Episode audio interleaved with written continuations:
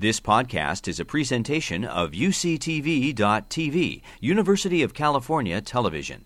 Like what you learn? Help others discover UCTV podcasts by leaving a comment or rating in iTunes. My introduction will be very short because our uh, speaker uh, has to catch a plane in Los Angeles uh, before midnight and on her way to Washington, and I, in no way do I want to hinder that possibility.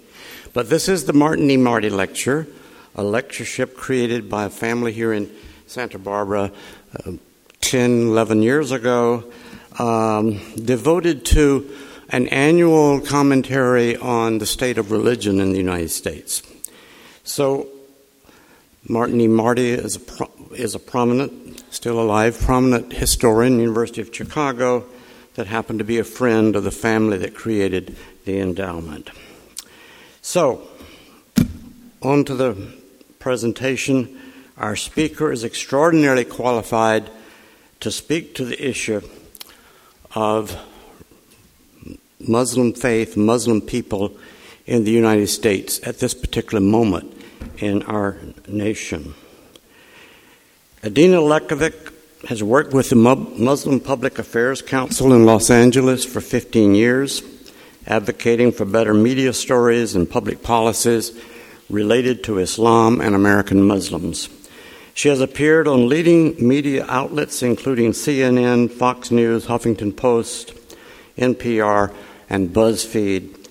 In 2015, she was named as one of Los Angeles' 10 most inspiring women game changers by the Los Angeles Magazine. Georgetown University and the Royal Islamic Strategic Studies Center names her as one of the 500 most influential Muslims in the world. So, with us tonight, she will speak to the topic of, and it's a very nicely worded topic, a canary in the coal mine Muslims in Trump's America. Please welcome Edina Lekovic.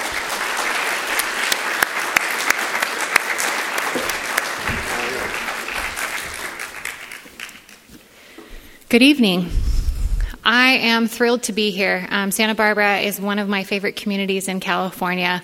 Um, the small town, plus inclusive nature, plus the warm hearted people that I meet here every single time um, make me want to leave LA a little bit. So, um, so bravo, because that's not an easy task. Um, I am thrilled to be here, although not thrilled to show, um, show uh, to be talking about this topic. when I was asked to give this lecture, it was uh, before the election took place. And at that time, we came up with this t- with this title because it was it was true then, and it's just more true um, as the days go on. So I um, am going to try to get through as much material in the time I have available, and um, and to leave time for questions at the end because I would love to hear what is on your mind and what you're experiencing, and hear your questions. Before I dive into why um, American Muslims are the canary in our national coal mine, I want to tell you a little bit about myself. With a name like Edina Lekovic, you might guess that my parents are from Eastern Europe, and that's true. My parents came from what was then the what was then Yugoslavia, now the former Yugoslavia, and they left Yugoslavia in 1970, right after they were married, because they wanted a better life. They grew up in rural communities, farming families, and they didn't make it past middle school because they had to help their families make a living and take care of their younger siblings. So they didn't have an opportunity for education.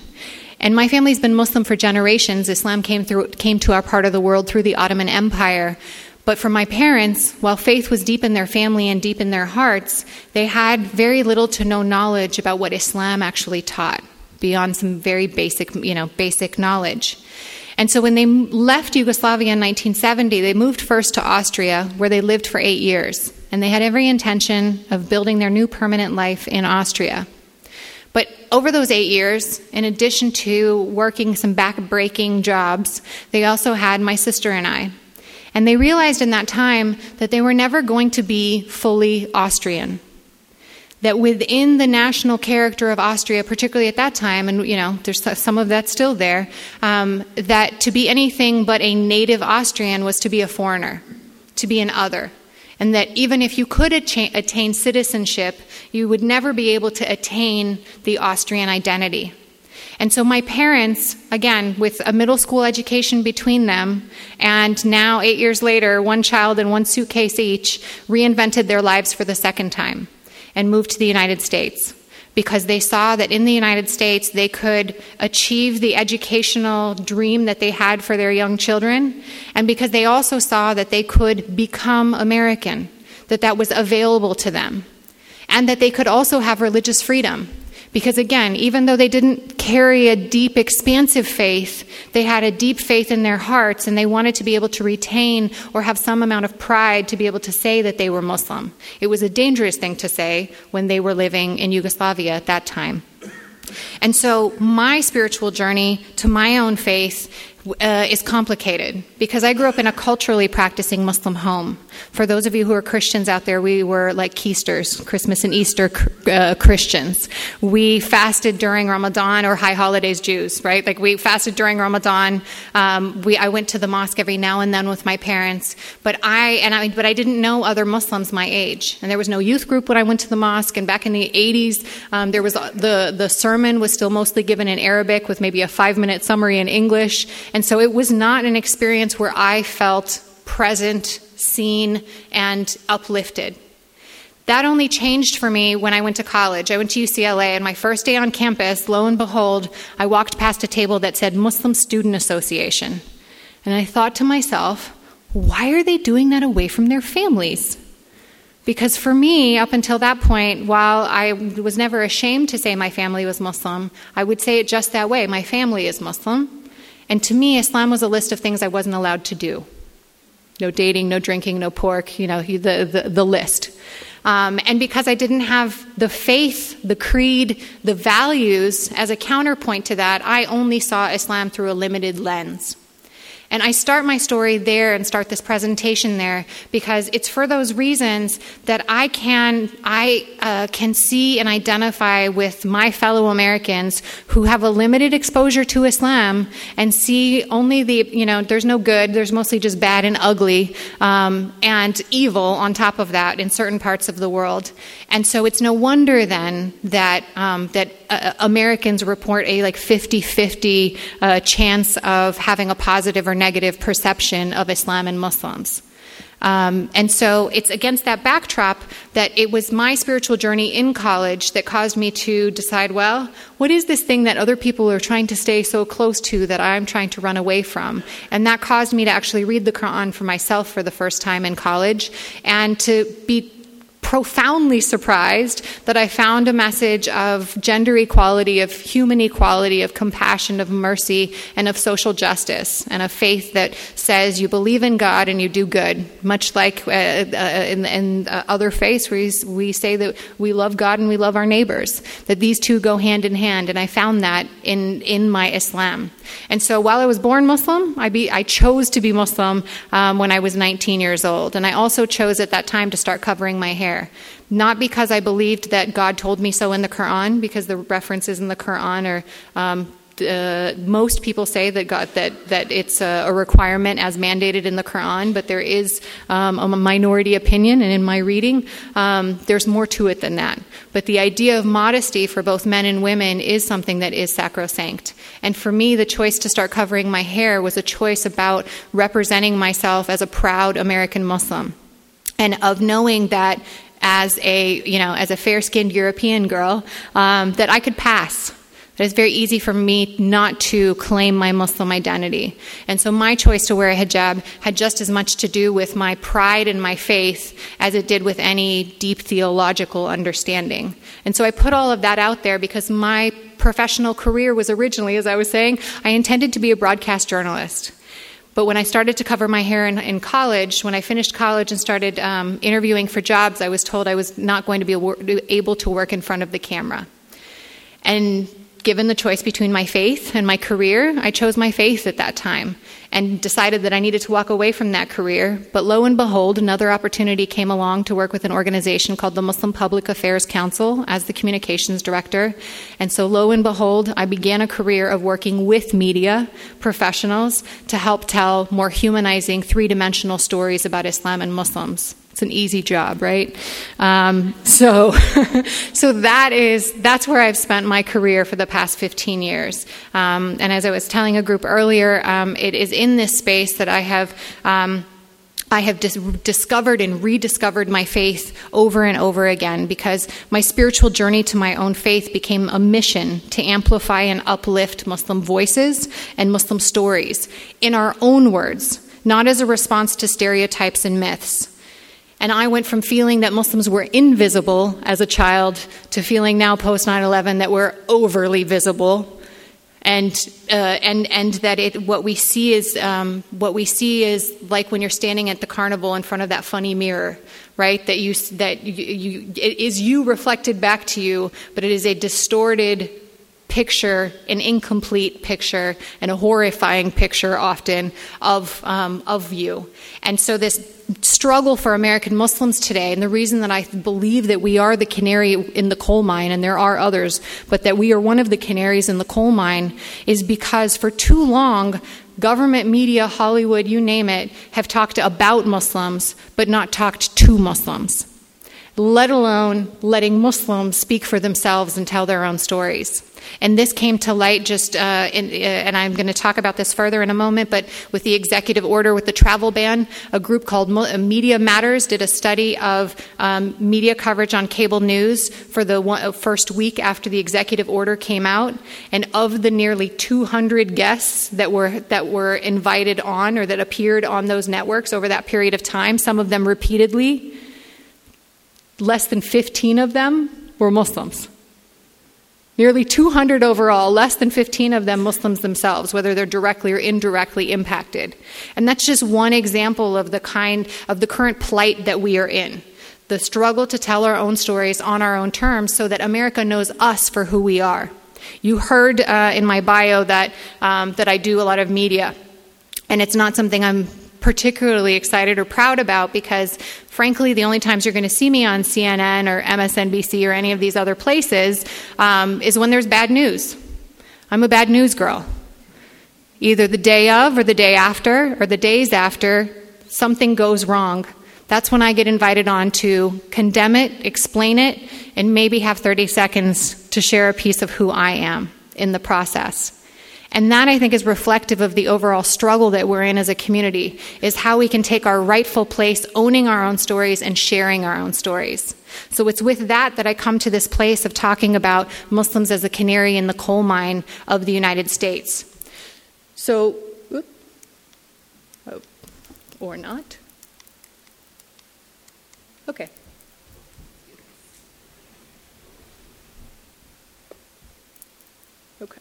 All right, so to put it against a backdrop quickly, when you look at world populations, Muslims are about one fourth of the world's population, 23%, uh, with Christians being about one third. When we look at where Muslims are in the world, we have the hugest population in the Asia Pacific region. You've probably heard there's 1.6 billion Muslims in the world, where about two thirds of them come from the Asia Pacific region pushes back against that idea of all Muslims are Arab and all, all Arabs are Muslim. Neither one of those statements are actually true. You're just as likely to meet an Arab Christian in the United States as you are to meet an Arab Muslim. And, and they also call God Allah, which is just the Arabic word for the one God. So when we look at the various populations, as we even look at the European Muslim population, it's nearly 45 million. Muslims that live in Europe. And these statistics are five, four or five years old now, so that's changing when we think about immigration patterns. But then let's look at, the, at North America, where we have about three and a half million American Muslims. Can you guess what percentage of the American population that is? 1%. We're roughly on par with the American Jewish community. Um, and while we are just 1% of the population, there are Muslims in all 50 states. There are mosques in all 50 states, and the oldest surviving mosque in the United States is in Cedar Rapids, Iowa. And one of the first mosques that was built in the U.S. was in one of the Dakotas. I can't remember which one.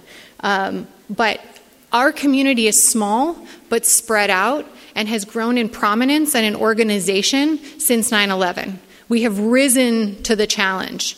And so you know, so you could see, yeah, there's, there's more information here. But so when I think about my community, this is what I think of. This is the day that President Obama visited an American, mo- visited an American mosque for the first time in his presidency. It took until year seven, but I'm still grateful that he did it because what this showed American Muslims is not just that we are supported from afar, but that we are supported up close. And this was a moment where, again, people got to show who they are on their own terms. So, this is the American Muslim, the average American Muslim community that I know. Now, they don't walk around waving flags every single day, no, no confusion there. But, um, but this is what I know. But unfortunately, when we think about the most common images that we are shown about American Muslims, this is more often the picture. And this is a picture I pulled from, I think it was, I don't know if it was CNN or if, uh, it was one of the media that I had to do the next day. That this was the image that was shown, and then they said, and now we have on Edina Lekovic, right? So I am there in contrast to this, which represents, so when we think about Muslim acts of terrorism, they represent point uh, of Muslim of, compared to the Muslim population globally, it's point zero zero zero zero three. I've memorized that there are four zeros that of the overall population. And yet, unfortunately, the mainstream average American Muslim or average Muslim in the world is often um, asked, Well, are you a moderate? So you're a moderate Muslim. As if we have to come up with a label that is different than to differentiate ourselves from this. But the truth is that this and ISIS are to Islam what the KKK is to Christianity a wicked, evil distortion and manipulation of beautiful religious concepts and morality, twisted for evil purposes. So, this is what we're often up, up against. Now, Again, so the San Bernardino attack happened a year and a half, year and some change, so December of 2015, if I'm remembering correctly. Fast forward to the election season, and the backdrop of terrorism and of buzzwords like domestic radicalization um, and common words like Islamophobia or uh, sleeper cells or these other kinds of boogeyman language that have been out there then we get to a presidential election in which we see some of the most heated and bigoted rhetoric that we have ever seen on the campaign trail, at least in our lifetime. So I'm not going to say the most, the biggest, the, other, I'll let others do that. Um, but what we've seen is really striking. And this was the moment that, you know, it's not that the moment that changed everything, but this was definitely a milestone moment. When after the Paris attack, um, took place that candidate Donald Trump said that Donald J. Trump is calling for a total and complete shutdown of Muslims entering the United States. And you'll see that that took place in December of 2015. Now, why is that significant? Well, when we think about political rhetoric, Let's think about the difference between what George, President George W. Bush did after 9 11 when he visited a U.S. mosque just a few weeks after 9 11, and in that mosque said, We are not at war with Islam, we're at war with terrorists. Islam is a peaceful religion. In the immediate three weeks after he made that statement, hate crimes against Muslims went down significantly. In the immediate three weeks after Donald Trump made this statement, hate crimes against Muslims went up significantly. And this isn't my data, it's from a study that was produced by the Center for the Study of Hate at Cal State San Bernardino. And so, political rhetoric, those who chose not to take him seriously or take him literally. I've heard that often. Is we, we made the mistake of taking him, or some people will say we took him uh, uh, literally but not not literally or, but not seriously. Well, there's a lot of real literal damage that comes out of statements like this.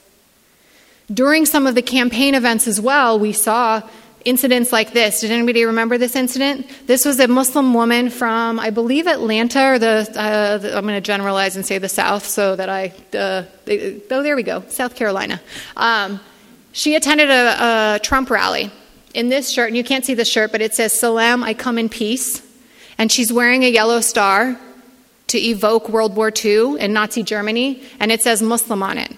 This woman just stood silently in, in, protest at the rally and was removed from that rally while getting verbally assaulted by other people who were at that rally. She went on to tell her story on CNN and other places, and this was a milestone moment during the election where a Muslim woman, right in the center of this, got to tell her own story. Another example is that of Khizr Khan. I still have a hard time. Khizr Khan. Um, you may remember him from the Democratic National Convention when he so passionately talked about the Constitution and talked about the loss of his son, a U.S. Um, a member of the U.S. military. And what did he, he and his wife get as a result? Uh, verbally assaulted by Donald Trump, who um, insulted his wife for she was just standing there, and you know this is just like the oppression of Muslim women, and um, and that kind of language. But Khizr Khan became the star of the DNC. Besides him and Michelle Obama, none of the other speeches during the convention really stuck or really went viral in the way that these two did. And so, this, I would argue, is another milestone. It's not necessarily a turning point, but it's a milestone that's out there when we think about um, the face of American Muslims today. Then the inauguration happened, and now we have the formulation of a cabinet. Within that cabinet, we have a who's who of anti Muslim voices. We have folks like Steve Bannon, like Ben Carson, not, not General Mike Flynn anymore, but, uh, and uh, of course, Steve Bannon, again, I already mentioned him, the, the, the, the king of, uh, among them. Um, these people have an awful track record of making anti Muslim statements. Not just your average run of the mill anti Muslim statements, but calling Islam a cancer, a political movement, not a religion, um, and, and looking favorably on having less Muslims and more surveillance towards Muslims. And this is part of what is so, uh, should call us to awareness and to action today, is that it is not just about President Trump. It is about the team that is around President Trump and who carry some of the most vitriolic, xenophobic um, sentiments that could easily now be translated into policy, and we're already seeing that take place. Um, I want to switch here to the day after the inauguration, when the Women's March took place. Now, the Women's March was organized by four American women um, oh, uh, that were multiracial, multi faith, and two out of the three are in this picture, plus Gloria Steinem. I can't pass up an opportunity to show Gloria Steinem. Um, uh, this is Carmen, um, Carmen Perez, Linda Sarsour, and the third woman is T- uh, Tamika Mallory, and the fourth woman is Bob Bland. These women were the ones who organized the biggest protest in history. And one of these women is a Palestinian Brooklynite, uh, Sarsour, who went onto the national stage in this way, standing up for other communities. What happened to her in the following days? She was subjected to a horrific Twitter assault an online assault where she was called everything from an anti-Semite um, to yeah to a Hamas supporter to uh, you name it, just the, the ugliest of ugly things that took place. And so it's an exciting moment to see a Muslim woman rise to the occasion in this way and lead with grace and courage. But we also get the message that you will be punished to a certain degree that to, to be a Muslim in the United States today is to have a certain level of courage. And especially for our youth who are you know, here in California, a group called the Council on American Islamic Relations CAIR did a study of uh, Muslim students in public K through 12 uh, uh, schools uh, last year, and they found that half of those Muslim students, and I should say, like 95% of Muslim students go to public schools. I mean, it's a that, so that's where most are. But they found that half of those uh, students had experienced bullying, harassment, or discrimination in the last year. Of those half, one in five said that it came from a teacher or an administrator. And that's in California right? Our bastion of California. So these issues hit home and they hit the identities, especially of our young people who feel the most vulnerable. And that's why it's critical that we pay attention to them.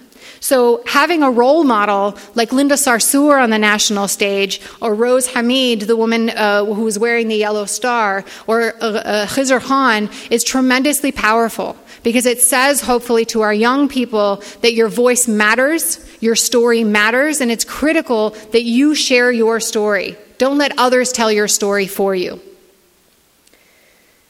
All right, so then we move from the cabinet to the executive order. The executive order gets signed on Holocaust Remembrance Day. Right? Two things that awful things that happened that day. First, the executive order against seven Muslim majority countries from which not a single terrorist perpetrator has come um, in the last 20 years, according to the government's own information. Um, but then, secondly, uh, the, the, the White House's statement on National Holocaust Remembrance Day didn't mention Jews. And this is critical and I think significant because we know from the data that if somebody is Islamophobic, they're eight times more likely to be anti Semitic. Or the other way around, I always forget this one. But regardless, there's a, you're eight times more likely to be one if you're the other. We know that people who have hate in their hearts don't narrow, narrow down their hate, but it often is gets wider. And so it was impressive that after the executive order was signed, this is, uh, this is Senator Chuck Schumer who called this uh, executive order was mean spirited. Now, that sounds like seventh grade language, but for a member of Congress to call a presidential executive order something like this was turning a corner. We, uh, in the organized activist Muslim community, were not sure how America let alone our elected officials, were going to respond. We were expecting this executive order. He had promised us he was going to ban us. It was just a matter of how it was going to look. And this first stage, the monumental response that we've seen from Americans, is extraordinary. From interfaith people gathering in front of mosques to stand in solidarity, and we've seen this all around the country, to tens of thousands of people rushing to airports to stand in solidarity and to call for these immigrants to be let in. I never expected a day in America where people would be rushing to airports to stand in solidarity uh, with Muslims, let alone to be uh, holding hands um, to create a safe space for Muslims to pray in the airport. This is a new day. And in my house, we created a word to take into account this whole post 9 11 life we're leading on the front lines. And that word is Chrisertunity. It's the idea that in every crisis there is an opportunity. And it comes from a Mandarin character, which apparently includes both, uh, both words within one character. And so that's our English translation, Chrisertunity. But I think that the response of average Americans to this crisis is truly what's inspiring and what gives me hope today. Because when people will stand up for one another and say things like, my best friend is not my enemy, or you probably saw the image of the Jewish father and the Muslim father with their children on their shoulders, you know, and they're uh, standing together in solidarity for something that's bigger than both of them. That is what is critical. And seeing these kinds of large numbers, I think, has also created a challenge for us within the Muslim community because to me, that so many Americans have come out to stand up for us and to recognize us and see us, it's a new day. It's a new day. And unfortunately, I mean, I don't, I don't wipe away the fact that you know this hate that we've that we've seen spring up its ugly head. These same people have ignored some of that hate as the years have gone on. But if it's a wake up moment, I'm grateful to God that it's a wake up moment that is turning people out. Now, the challenge too for us as Muslims is to show up for others. And that's a message I take very seriously within my own community because Muslims are just one of the canaries in the coal mine. And we are not just singing, we are crying out.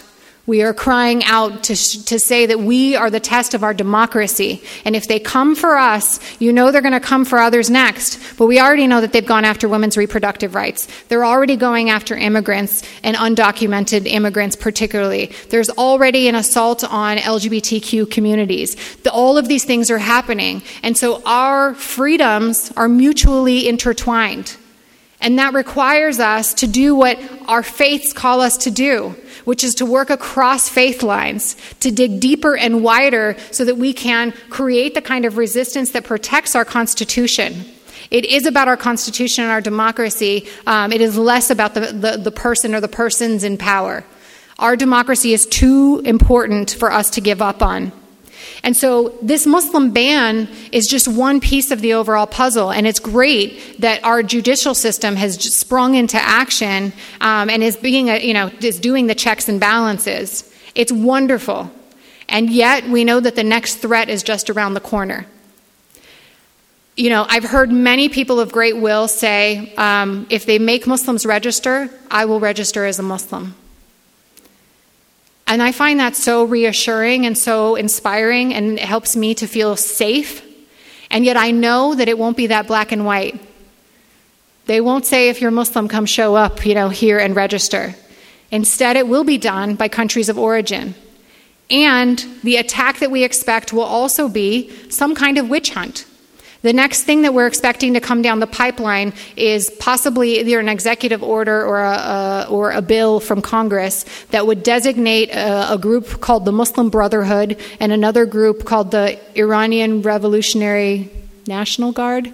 Um, these two groups designating them both as terrorist groups. Now, Muslim Brotherhood might be a lot of things, but it's not a terrorist group. And, and counterterrorism experts have, uh, have said as much, both domestically and internationally. They might be a version of political Islam, but they have not enacted terrorist attacks. So, why then is the administration trying to do this? Because if they can designate Muslim Brotherhood as a terrorist group, then the, there is then coming up a witch hunt after our organizations. Because if they can draw a connection between, oh, somebody in your group once lived in Egypt or in Libya or in one of these countries and may have had an interaction with somebody from that group, then there becomes this kind of witch hunt that criminalizes Muslim organizations, Muslim leaders, and, and those who support them. If you're connected to anybody, then you could be accused of material support for terrorism. And this is the kind of insidious attack that we expect. The erosion will not be as clear as we will make Muslims register. It will be to terrify the American public using terrorism and the threat of terrorism to be afraid of their Muslim neighbors. I hope I'm wrong, but that's what history has shown us and what this administration is already laying the ground for. Now, when we look to the north in Canada, this picture is a picture of the funeral for the six uh, Muslim men who were uh, killed by a Canadian terrorist while they were praying in their mosque. This is the turnout of Canadians, the thousands and thousands of people who came to pay their respects our own president didn't even send uh, any, you know, any any message to the Canadian people, um, but the, but did take the time, you know, took the time to comment against the terrorist attack near the Louvre, um, but made no mention of this terrorist attack, which uh, Prime Minister Justin Trudeau appropriately called a terrorist attack. I am concerned, and I'll, I'll wrap up, but I am concerned that we need to take our solidarity from being showing up for one another in public to showing up for one another in our daily lives. It is critical that we show up for one another in public because our lives, our struggles, it's all we're all in it together. We're a nation of immigrants, of the downtrodden, of the huddled masses, and the, of the freedom fighters. And that's the inheritance that we have to embrace now. Because the same structures oppress us in different ways, on different lines and in different places, but through similar means. Whether it's through mass incarceration of black people, the decimation of indigenous peoples, the criminalization of Muslims taking place before our eyes, the stripping away of equality for LGBTQ brothers and sisters, or by stripping women of their rights to make choices about their own bodies. All of these things are intertwined, and they require that we push back because we're in a moment when President Trump may want to turn the country against itself by turning us against one another, by sowing fear, suspicion, and division, by criminalizing our communities and compelling us to fight for our narrow self interests. When we get focused on me as a Muslim, you as a Latino, you as an African American, you as a queer person, that's when they win. When, they, when we realize that we're all in it together and that our democracy is what holds us together in our Constitution, then we become bigger. Another way that we expect to, the criminalization to take place is um, we just learned that uh, the president has directed the Department of Homeland Security to create a weekly report of immigrant crimes, just like the Nazis did about Jews. in World War II. And I know it's easy to, you know, that's, that's the, the common thing that we go, but go to these days, but it is something that happened then. And it's something that also happened here domestically during World War II, when the San Francisco Chronicle and other papers started to publish the crimes of Japanese Americans. When you cherry pick incidents and you pile them up in a list, it makes it look like there's a pattern, a menace. And that's why these things are so dangerous. They're creating these kinds of lists. So now we have to defy expectations by speaking, standing, marching, and fighting for one another and for all of our rights. Because, and by recognizing that a threat against any of us is a threat against all of us. And so I close by calling on you to do two things. One is if you don't know a Muslim firsthand, I urge you to meet a Muslim firsthand. 38% of Americans report that they know a Muslim firsthand. When I first heard this statistic, what I heard was 62% of Americans don't know a Muslim.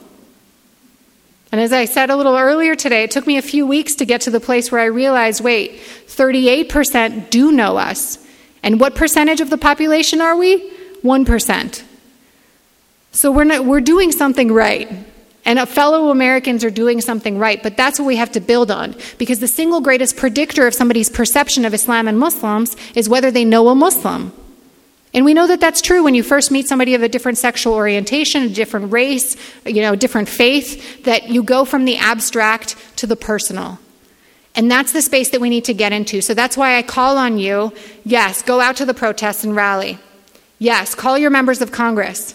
But do the work of direct relationship building. If you've never visited a mosque, maybe this is going to be your first time.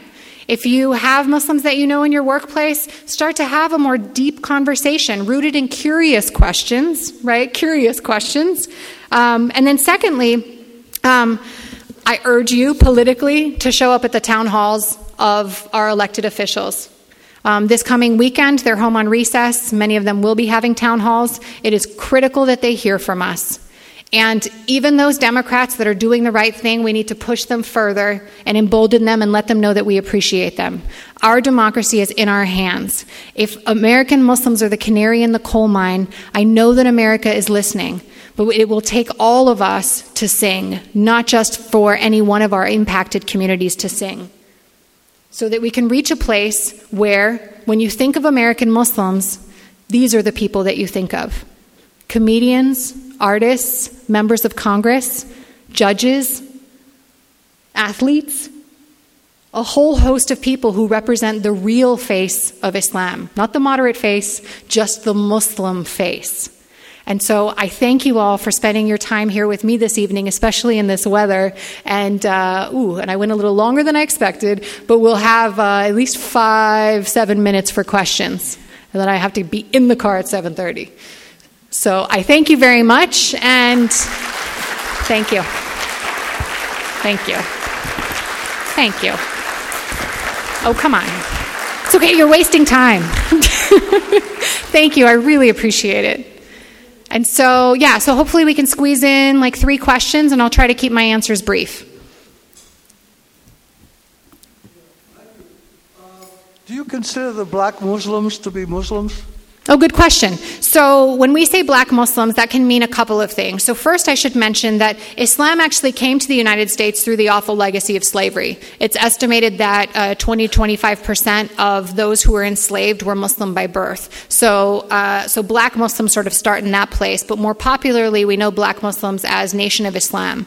Um, and so, Nation of Islam has a different set of beliefs than mainstream Islam. However, after the death of Elijah Muhammad, his son Warith Deen Muhammad took, uh, took uh, leadership of the community and he moved most of the congregants to mainstream Islam. And so today, when you meet an African American Muslim, they are much, they are most likely to be an adherent of mainstream Islam, although the Nation of Islam still exists uh, in much smaller numbers. Um, and African American Muslims make up the single largest racial category of American Muslims. Um, almost one quarter of American Muslims are African American. And talk about invisibility, their stories get erased all the time. Uh, luckily, yes, uh, yesterday, there was a Twitter campaign campaign, a hashtag campaign called Being Black and Muslim. If you're on Twitter, look up Being Black and Muslim um, because intertwined with Black History Month, um, they uh, and it was trending uh, nationally, I guess, yesterday. So there's other ways of trying to uplift these stories. Yes, sir. Can you hear me? Yes. Yes. Uh, you know, I, I recall seeing uh, demonstrations and riots throughout the Islamic world in response to Danish cartoons. And yet, when children are kidnapped and raped or other atrocities are committed, there's very little, uh, there, there's, there's no rioting from the larger Muslim community. Uh, so, two questions. Don't you think that the terrorists interpret this silence as approval of their actions?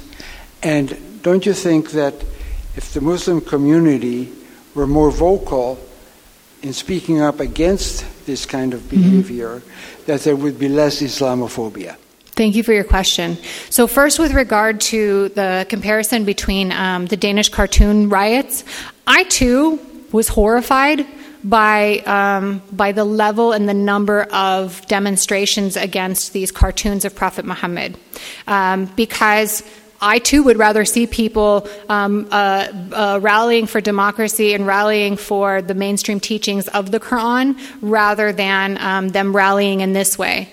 But for those who did participate in that, what they saw was an attack on their faith and um, an, uh, a deliberate insult uh, towards their faith. And so, unfortunately, they reacted in that way. But on the flip side, when we talk about people not speaking up when atrocious things happen in the name of Islam, that's where there is an invisibility. Because even, I'm going to go with a recent example, even recently in Pakistan and in India, where there have been atrocious um, gang rapes of women, um, acid attacks, and other things that have taken place, there have been major uh, rallies and demonstrations, not just by women, although led by women, but also um, uh, men and women alongside one another. And those who are fighting back against un Islamic practices like female genital mutilation or honor killings or, you know, you name it, the, these things that happen, are doing so in the name of Islam, and they are doing that on the ground in those countries.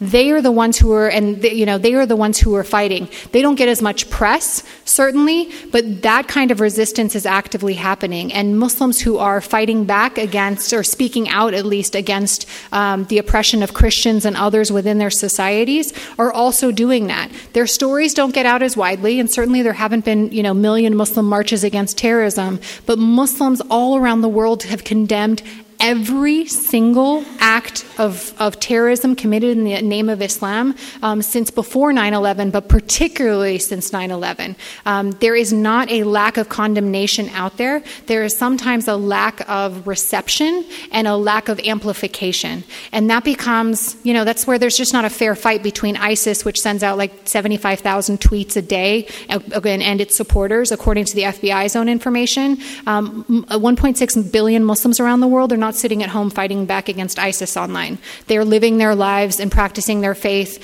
um, and you know, and and doing other things. So it's not a fair fight, and certainly it's an uphill battle. Um, but that's why we need to amplify the voices of mainstream Muslims so that they can fight back. Oops, fight back against ISIS. ISIS has created um, assassination lists or hit lists, and they include mainstream Muslim scholars and activists um, who might even be conservative, but who've spoken out against them and over 90% of ISIS's victims are other Muslims. So there's a lot of complexity to this, um, and I, I, could talk for a long time about that, but th- those are some of the initial things that I want to share with you with regard to your question. That was a great place to end. Thank you all very much, and I'm going to run to my car now. You've been listening to a podcast by University of California Television. For more information about this program or UCTV, visit us online at uctv.tv.